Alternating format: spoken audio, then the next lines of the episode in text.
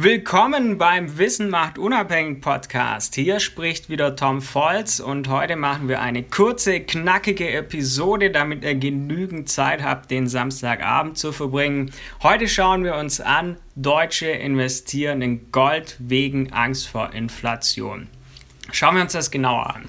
Während Amerikaner auf ihre Notenbank vertrauen und hoffen, dass diese die aktuelle Inflation in den Griff bekommt, haben die Deutschen Gefallen an physischem Gold gefunden, um sich gegen die Inflation abzusichern. Das heißt, viele Menschen handeln nicht nur Gold, sondern sie haben wirklich physisches Gold zu Hause oder im Bankschließfach liegen. Und die Nachfrage nach Gold erreicht in Deutschland dieses Jahr die höchste Nachfrage seit 2009 also seit der Finanzkrise, die wir damals hatten. Und jetzt möchte ich mit euch ein bisschen so hinter die Kulissen schauen, so ein bisschen, woher haben die Deutschen diese Angst vor Inflation?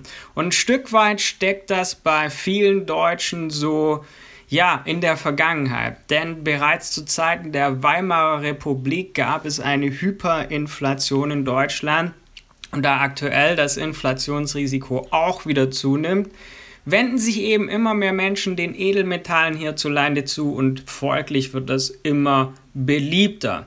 Und laut dem World Gold Council wenden sich Deutsche generell in Krisen gerne dem Gold zu, denn das Vertrauen in Gold und Edelmetalle kommt hierzulande auch ein Stück weit daher, dass man in Deutschland in den letzten 100 Jahren bereits verschiedene Währungen erlebt hat.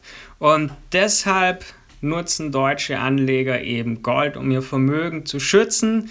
Und folglich hat in der aktuellen Corona-Pandemie natürlich die Investition in Gold auch entsprechend zugenommen.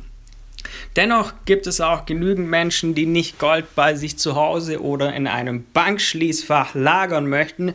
Und deshalb schauen wir uns hier noch Alternativen zum Investieren in Gold an in der nächsten oder eine der nächsten Podcast-Folgen.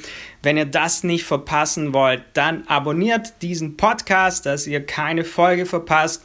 Und wenn ihr euch für die Themen Finanzmärkte, Traden lernen oder Auswandern interessiert, dann schaut auf meiner Website vorbei tom-volz.com. Wir hören uns bald wieder. Bis dann, dein Tom.